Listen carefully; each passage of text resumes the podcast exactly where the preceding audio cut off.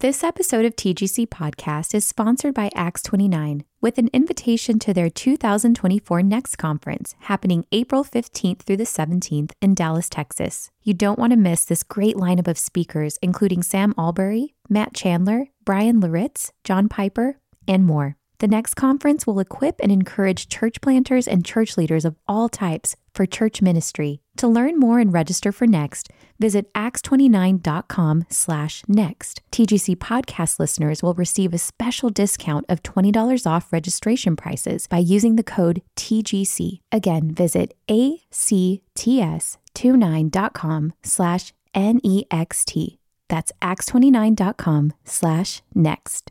Hey, TGC podcast listeners. Today's episode features a keynote message from TGC's 2023 conference. You can also access more TGC 23 conference media and micro event sessions in the meantime, right after this episode. Simply visit tgc23.org slash watch or click the link in the show notes.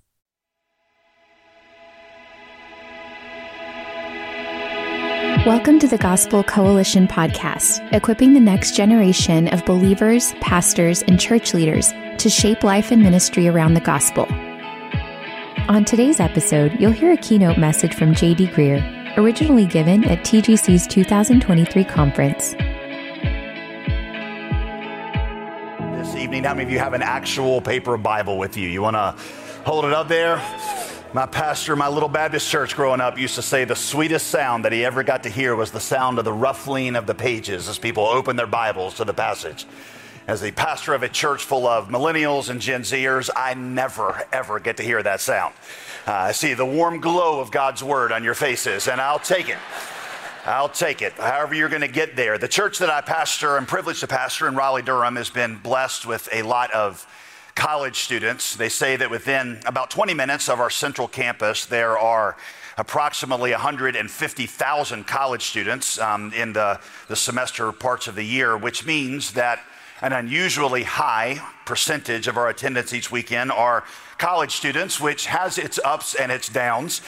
One of the ups is that we have a lot of enthusiasm at our church and we have a lot of potential missionaries. They are a huge part of our missions and our church planting strategy. In fact, we tell all of our students, we say to them, you got to get a job somewhere. So why not get a job in a place where God is doing something strategic and be a part of one of these church plants? Uh, we tell them that unless they've heard from God audibly by the time they graduate, they should plan on spending the first two years on one of our church planting or mission projects around the world. We call that our Mormonization strategy of reaching uh, the world. But one of the downs is that we are not a great giving church, uh, at least per capita, if you judge it that way. College students bring a lot of things to a church, but money is not one of them. Uh, one of my favorite memories as a pastor is in between two of our services. One of our ushers came into the little backstage area and he had the offering bucket, and in it was a bacon, egg, and cheese biscuit from McDonald's from a college student with a little note on it that said, Silver and gold have I none, but such as I have give I unto you. So, not a lot of money, but the other reality is that the presence of all these universities makes ours a very um, progressive era area. Raleigh Durham is technically in the Bible Belt, uh, but I always say it's like the little hole in the Bible Belt uh, where you'd put the buckle. The Bible Belt goes around it, but I'm not sure you could actually include it in it. Um, just as an example, the uh, community, the home community our church uh, is in, about 75% of that local community voted for Joe Biden in the last election, if that tells you anything. It's just not a typical southern area. And so I want to talk this evening from Exodus 19 and 20 about the relevance of the Ten Commandments in our preaching and teaching today, particularly in progressive areas, which increasingly applies to really all of our country. You might think that in progressive areas, preaching the commandments would be one of the least productive things that you could do. I mean, these commandments, by their very nature, scream authority. They scream traditional morality, Ray Comfort on the sidewalk. They evoke visions of culture warriors fighting to keep these commandments on display in the courthouses, even as they, they live private lives that flout them. But I want to explain why the preaching of the law might be one of the most important things that you can do with this generation. One of my seminary professors at Southeastern Seminary claimed that every major awakening in America owed itself, if you study the preaching of it, owed itself to a renewal of the preaching of the Ten Commandments. I want you to see why that is and why it will undoubtedly be central also in our next great awakening, Lord willing. In fact, could I ask you to do something just a little bit uh, unusual based on previous sessions, but could I ask you if you would to stand for the reading of this passage? If you would stand. When we get to the actual commandments, I'm going to have you read them with me. But first, let me just walk you through the setup. Exodus 19:4. You yourselves have seen what I did to the Egyptians and how I bore you on eagle's wings and brought you to myself. Now, therefore, if you will indeed obey my voice and keep my covenant, you shall be my treasured possession among all peoples. Verse 10 And the Lord said to Moses, Tell the people to wash their garments and be ready for the third day. For on the third day, the Lord will come down on Mount Sinai in the sight of all the people you shall set limits for the people all around, saying, Take care not to go up into the mountain or touch the edge of it. Whoever touches the mountain shall be put to death, whether beast or man, he shall not live. I want you to try to imagine this scene. In fact, if you will, indulge me one more thing. Would you, would you close your eyes as I read this next section and just try to picture this as I read it? Verse 16 On the morning of the third day, there were thunders and lightnings and a thick cloud on the mountain and a very loud trumpet blast, a blast that just kept getting louder and louder. It was terrifying. So that all the people in the camp trembled. Then Moses brought the people out of the camp to meet God, and they took their stand at the foot of the mountain. And Mount Sinai was wrapped in smoke because the Lord had descended on it in fire. The smoke of it went up like the smoke of a furnace, and the whole mountain trembled greatly. And as the sound of the trumpet grew louder and louder, Moses spoke, and God answered him in thunder. And the Lord said to Moses, Go down and warn the people, lest they break through the barrier to the Lord to look. And many of them perish. Keep your eyes closed for just a minute and imagine this with me. You parents, your kids are standing there beside you. They're scared. And you want to comfort them, but you can't because you're terrified. There's no way to protect yourself from the power that is radiating from this mountain. You're holding tight to them because if one of them gets loose and ran up past this barrier, they would be killed. The message is clear God's majesty, His holiness, is an awesome and terrifying reality. It is nothing to be trifled with. Okay, you can open your eyes. And then God sent Moses down, verse 25. So Moses went down to the people and gave them these commandments I am the Lord your God who brought you out of the land of Egypt, out of the house of slavery. And now, if you will, would you please read these with me? Verse 3 You shall have no other gods before me. You shall not make for yourself a carved image or any likeness of anything that is in heaven above or that is in the earth beneath, or that is in the water under the earth. You shall not bow down to them or serve them, for I, the Lord your God, am a jealous God, visiting the iniquity of the fathers on the children to the third and the fourth generation of those who hate me, but showing steadfast love to thousands of those who love me and keep my commandments. You shall not take the name of the Lord your God in vain, for the Lord will not hold him guiltless who takes his name in vain. Remember the Sabbath day to keep it holy. Six days you shall labor and do all your work, but the seventh day is a Sabbath to the Lord your God. Verse 12 Honor your father and your mother, that your days may be long in the land that the Lord your God is giving you. You shall not murder. You shall not commit adultery. You shall not steal. You shall not bear false witness against your neighbor. You shall not covet your neighbor's house. You shall not covet your neighbor's wife, or his male servant, or his female servant, or his ox, or his donkey, or anything that is your neighbor's. Thank you. And now let me read the final few verses. When all the people saw the thunder and the flashes of the lightning and the sound of the trumpet and the mountain smoking, the people were afraid and they trembled. And they stood far off and they said to Moses, You speak to us and we will listen. But do not let God speak to us lest we die. Thank you. You may be seated. Father, we pray that you might open our eyes, that we may behold wondrous things out of your law. In the book of the law, it is written of me, O God. And let me see that again tonight. Let me first make four observations about these commandments that make them particularly relevant for progressive audiences and then offer a couple of reflections at the end about how we should use them in our preaching and our teaching. Observation number one is that the commandments come as authority from above, not wisdom from below. The imagery is clear. Moses comes down from the mountain with the commandments. This is truth descending from above. Our culture believes the opposite. Our culture believes the greatest source of truth comes from within. It is one of our most cherished ideals. In fact, when I asked ChatGPT for the modern Ten Commandments, number one on its list was respect individual autonomy. And to note, that is the only time I use ChatGPT in the writing of this message. At least that is what it wrote for me right here in this. Uh, just kidding, just kidding. But see, that means, that means practically that these commandments challenge our culture at the epistemological point of departure. And that has implications for how we teach them.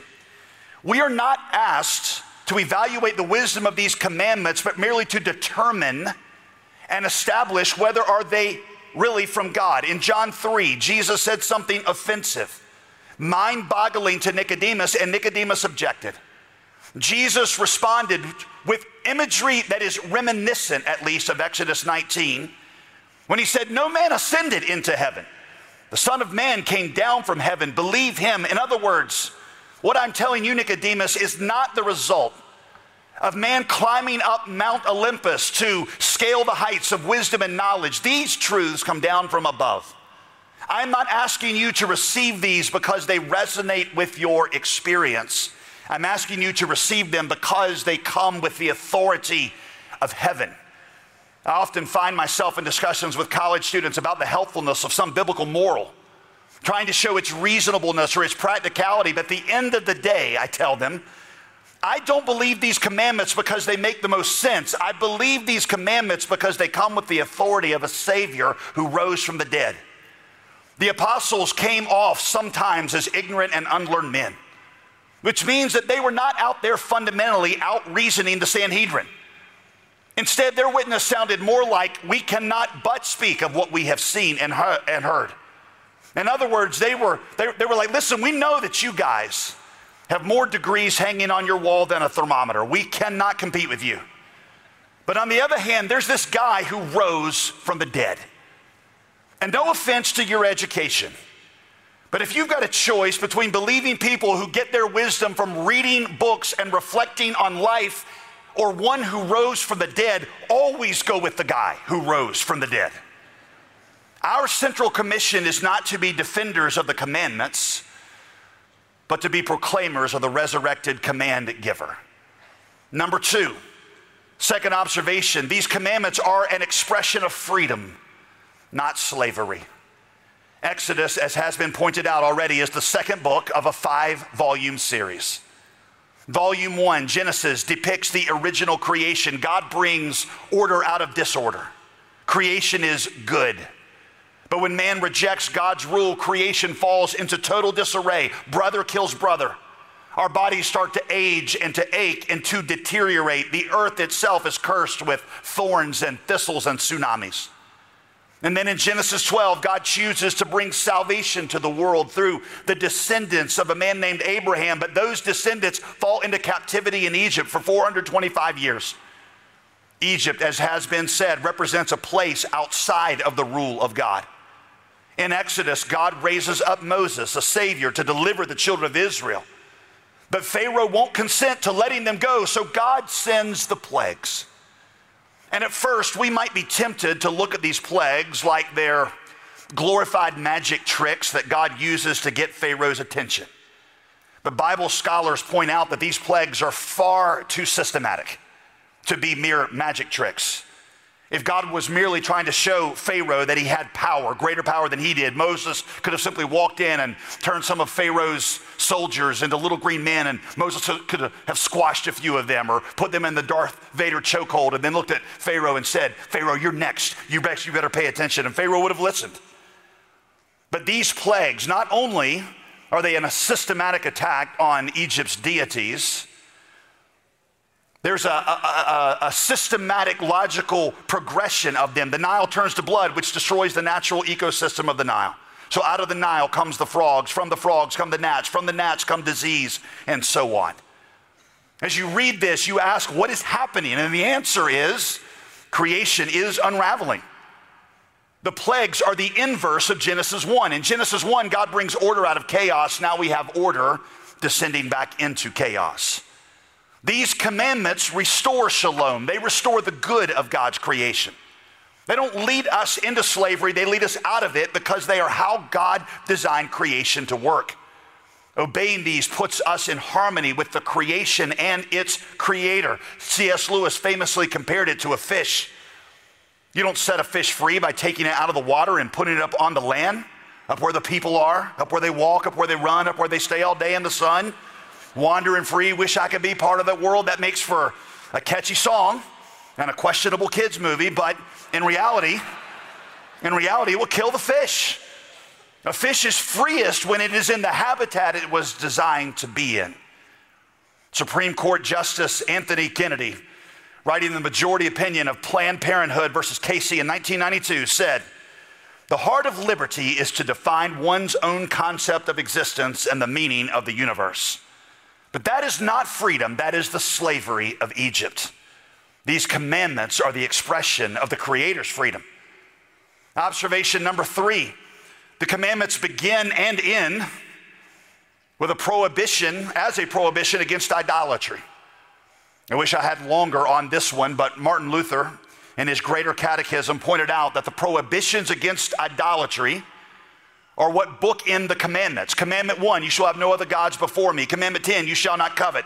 Coveting, of course, as Paul would explain, is a kind of idolatry because coveting arises when we identify something that we need in addition to God or what He's provided for us to be happy. Martin Luther said that God bookended the commandments with prohibitions against idolatry because it is idolatry that is at work in the breaking of any of the other eight. Why do we steal? Because we covet something that God has not provided for us and we feel like I must have that and I'm willing to break the laws of God to get it. Why do we lie? We lie because we covet something that we cannot purchase with the truth and so on. Luther said if you kept the first and the tenth commandment, you would have no problem with the other eight.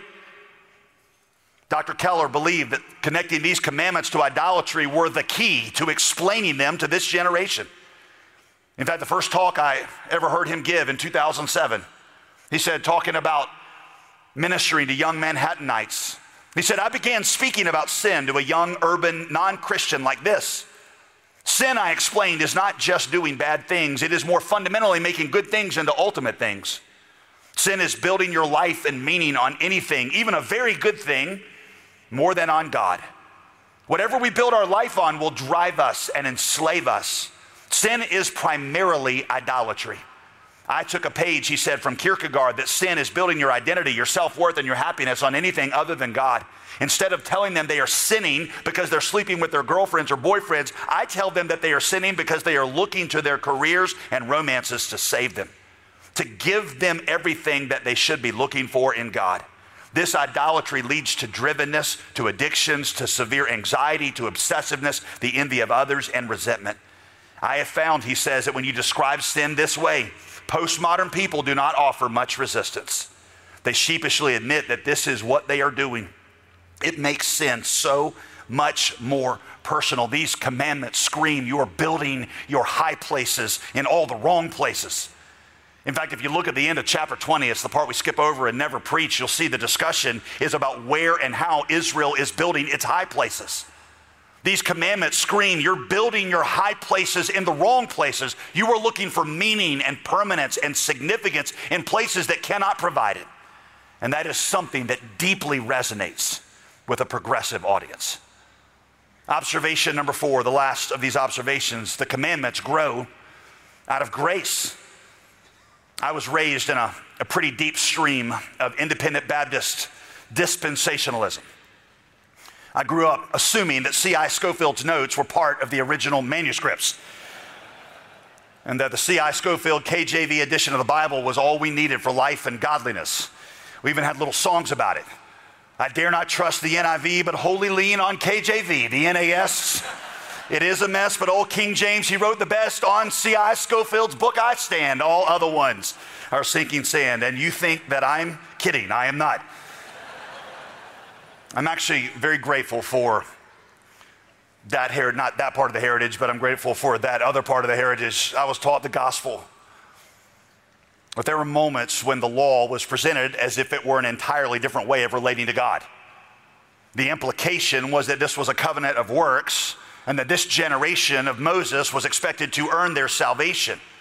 And we should acknowledge these chapters are filled with threats and conditions for blessing that would, in many ways, feel very out of place in the writings of Paul.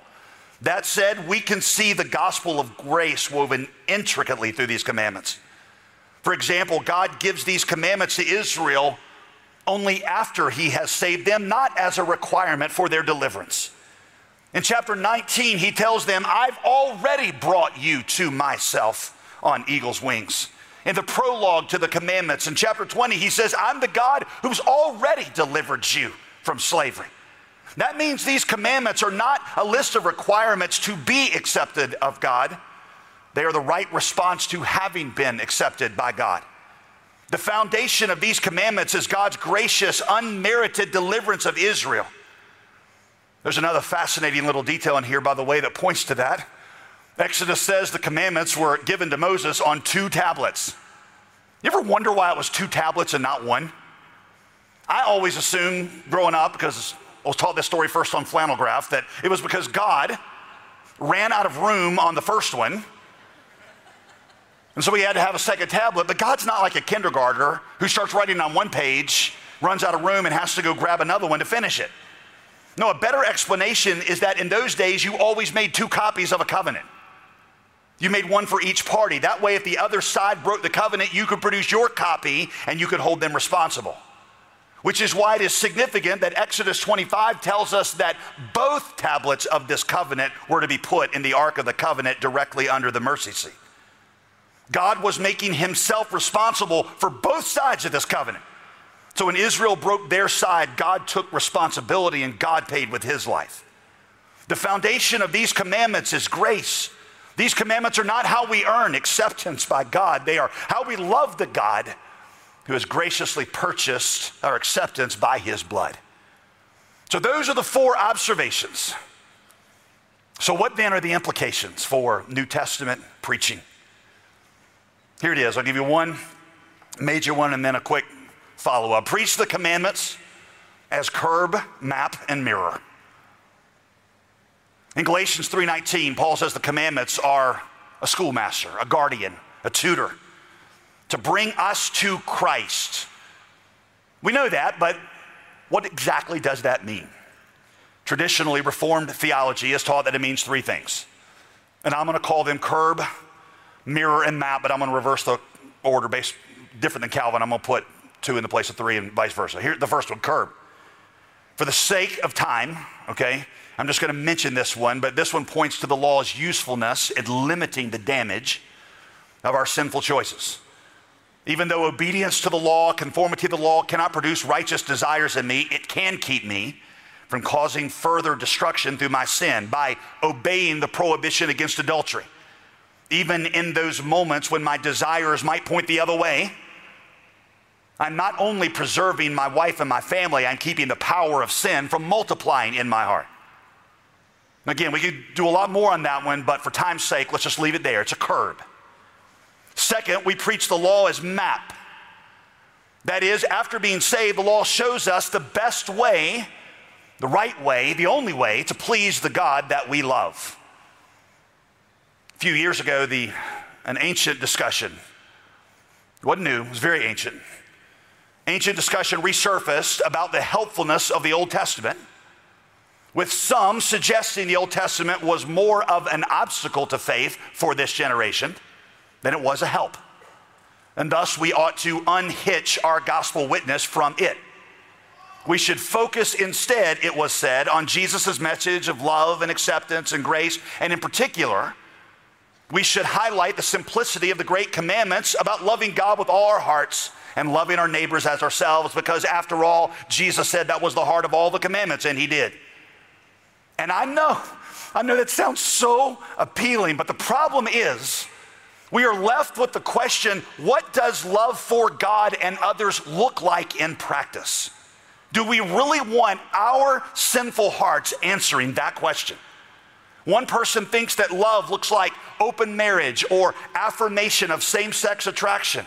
Another thinks it looks like protecting a woman's right to abortion. The law shows us what love for God and others looks like. Before the giving of the law, nations wondered how to please God. What kind of offerings does God want? Do you want 5%? Do you want 50%? Does he want the sacrifice of our children? Is that what he wants? Unhitching ourselves from the law basically means going back to every man doing what was right in his own eyes. And that is not the glorious freedom of the promised land, that is the slavery of Egypt. It is true it is true that the law cannot bring us righteousness, but it shows us what righteousness in action looks like. The law, I've heard it said, is like railroad tracks. They can point us in the direction to go, but it is powerless to move the freight along the tracks. The gospel is the locomotive. But after we've been given the engine, the power, the new heart to obey, the law points us in the direction that we are supposed to go. As Jen Wilkins says, the law drives us in desperation to grace, but grace drives us in devotion back to the law. Finally, the law is a mirror. The law is a mirror. The law reveals to us how sinful we are. It holds up to us an image of what a truly righteous heart would look like. Charles Spurgeon compared the law to a perfectly tailored set of clothes. You know, as the weather has started to change, I've had the unpleasant experience of pulling out some of last year's outfits and realizing that they don't fit anymore. Things have moved. Imagine if the only clothes that you were allowed to wear were ones perfectly tailored to your ideal build and weight when you were 22 years old.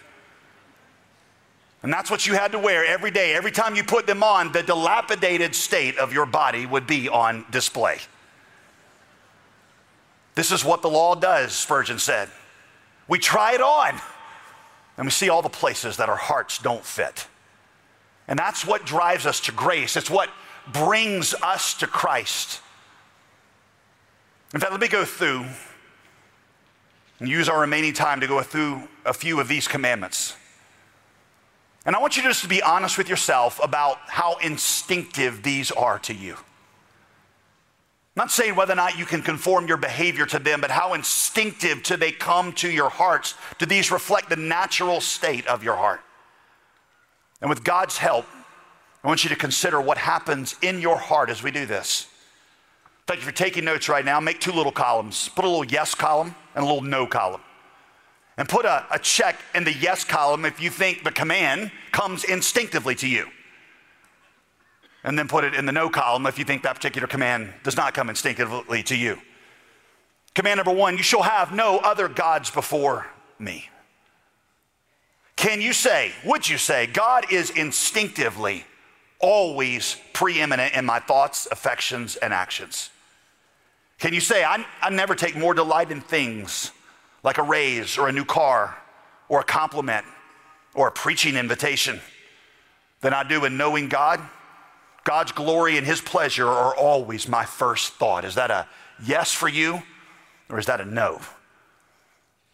Y'all, if I'm honest, functionally, sometimes I get more excited about a new TV program or a good attendance report on Monday than I do knowing and glorifying God. I yearn for people's approval more than I care about His reputation. That is a big no in that column for me. Jump down to commandment four. Remember the Sabbath. You naturally take time out just to be with God, unworried about the work that you're not doing because you are confident He's going to supply all your needs. Have you consistently set apart one day weekly to rest in Him? Does your life overall reflect a peaceful dependence on God and not an anxious dependence on self? Is that a yes or a no? Commandment five honor your parents. Theologians point out this is the hinge commandment because it connects the first four commandments, which are more about our vertical relationship, and we begin to go into the horizontal relationships with each other. And this one kind of touches both of them. Honor your parents. Your parents are the first representation of God's authority to you. So the bigger question in this commandment is how your heart and my heart responds to any God ordained authority. Can you say, I always gave my parents respect and heartfelt obedience? By the way, the commandment online is coming. I never assumed as a teenager that I knew better than they did. That extended to other God ordained authorities in my life teachers, traffic cops, the IRS, my board of directors. Is that a yes or a no? Commandment six, you shall not kill. You say, finally. Some of you the whole time are like, get the murder, get the murder, get the murder, get the murder. then you know this Jesus came along and messed that one up too. Because he said that to hate somebody in your heart or to desire their harm is the sin of murder in the eyes of God. Can you say, I've never had hateful thoughts about somebody?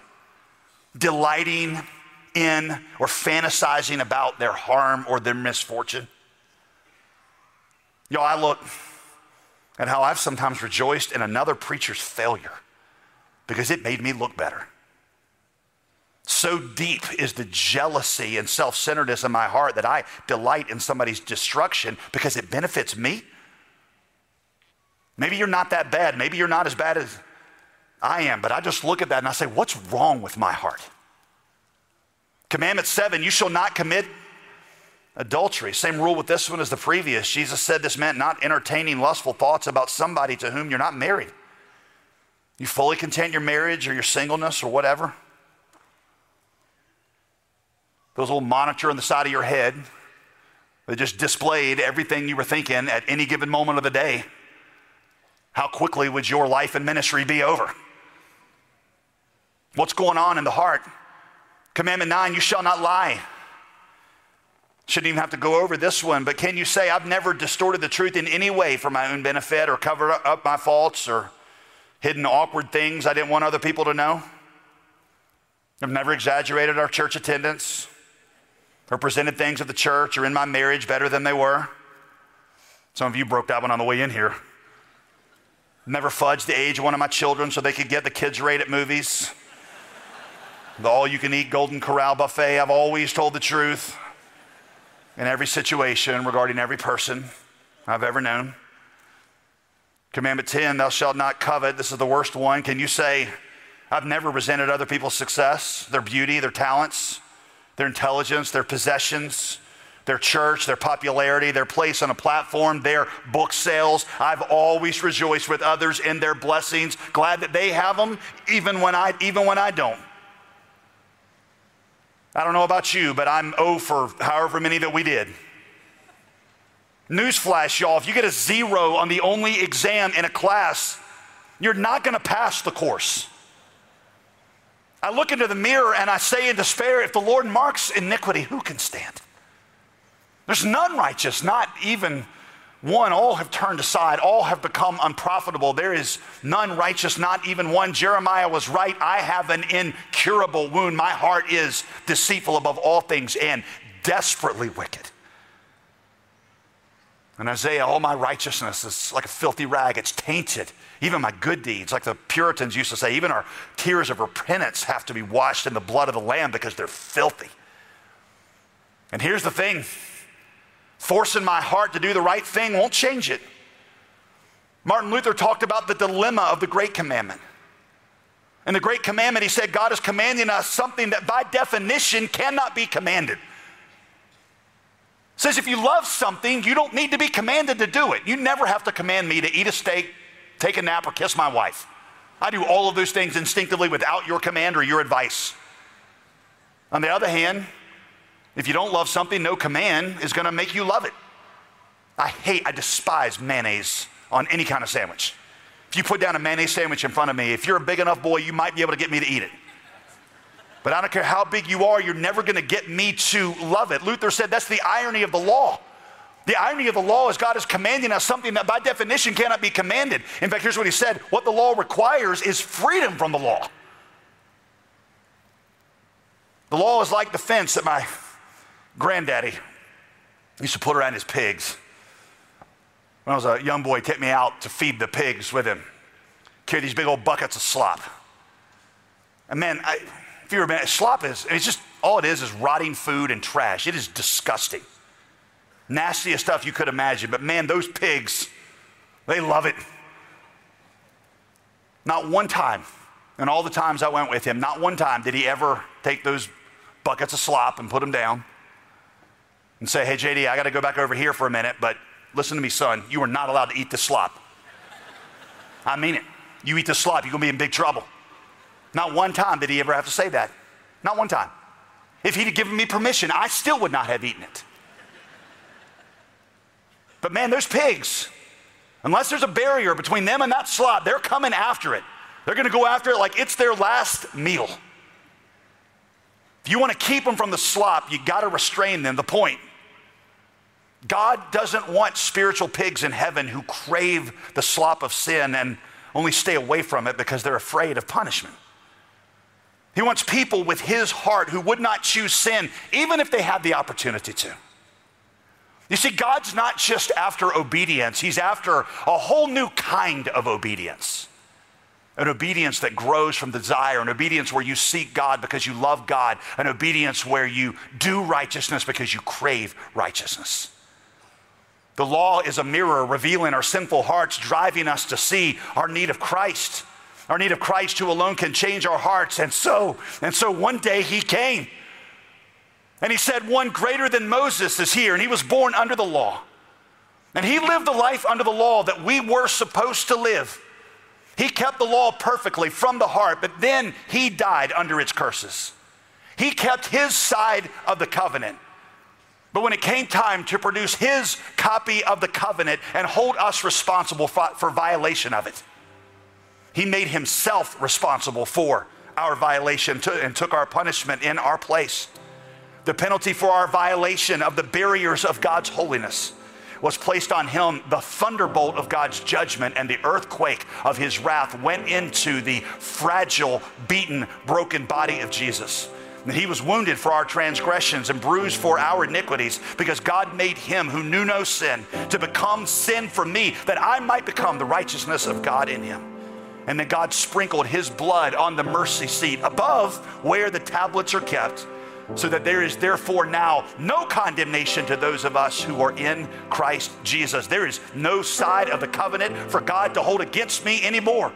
Like Charles Spurgeon said, it would be unjust for God to hold me accountable for my sin right now because he's already punished Jesus, and to hold me responsible for it would require two penalties for the same sin. And now he says, when we gather every single week as the body of Christ, he says to us, This cup is the new covenant in my blood, a new covenant that is given for the forgiveness of sins. And so, Gospel Coalition, I will end with this admonition. Even in a progressive age, preach the commandments as the path to revival. Francis Schaeffer once said if he had an hour with modern men, he had an hour to share Christ with them, he said, I'd spend the first 50 minutes trying to get them lost. And only the last five or 10 minutes explaining the way of salvation. The commandments get us lost. They're the schoolmaster that bring us to Christ. They make us thirsty for grace.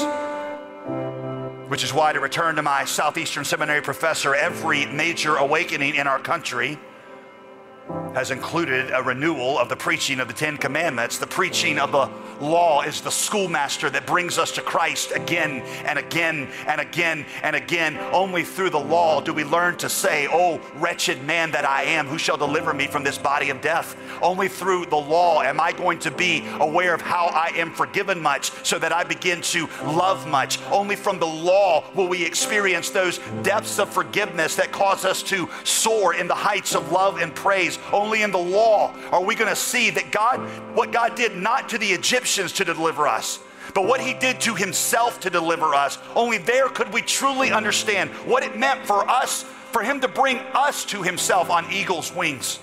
Eagle's wings, not of eagles, but of his son as he soared above sin and death. That's what that meant. Only the law will make us say, What can wash away my sin? What can make me whole again? Nothing but the blood of Jesus. Oh, precious is the flow that makes me white as snow. No other fount I know. Nothing, nothing but the blood of Jesus. Won't you bow your heads if you would with me? Again and again and again and again. Martin Luther said the progress in the Christian life is always to begin again.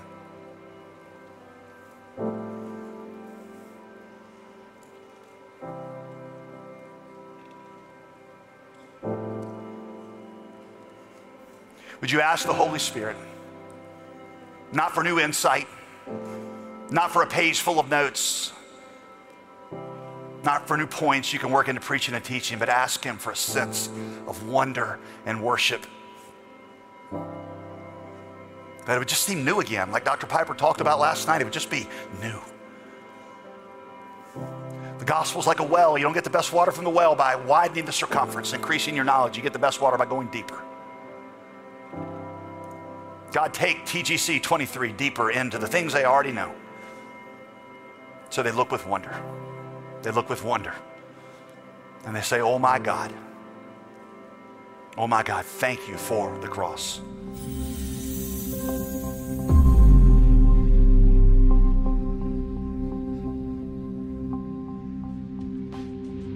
Thanks for listening to today's episode of the Gospel Coalition podcast.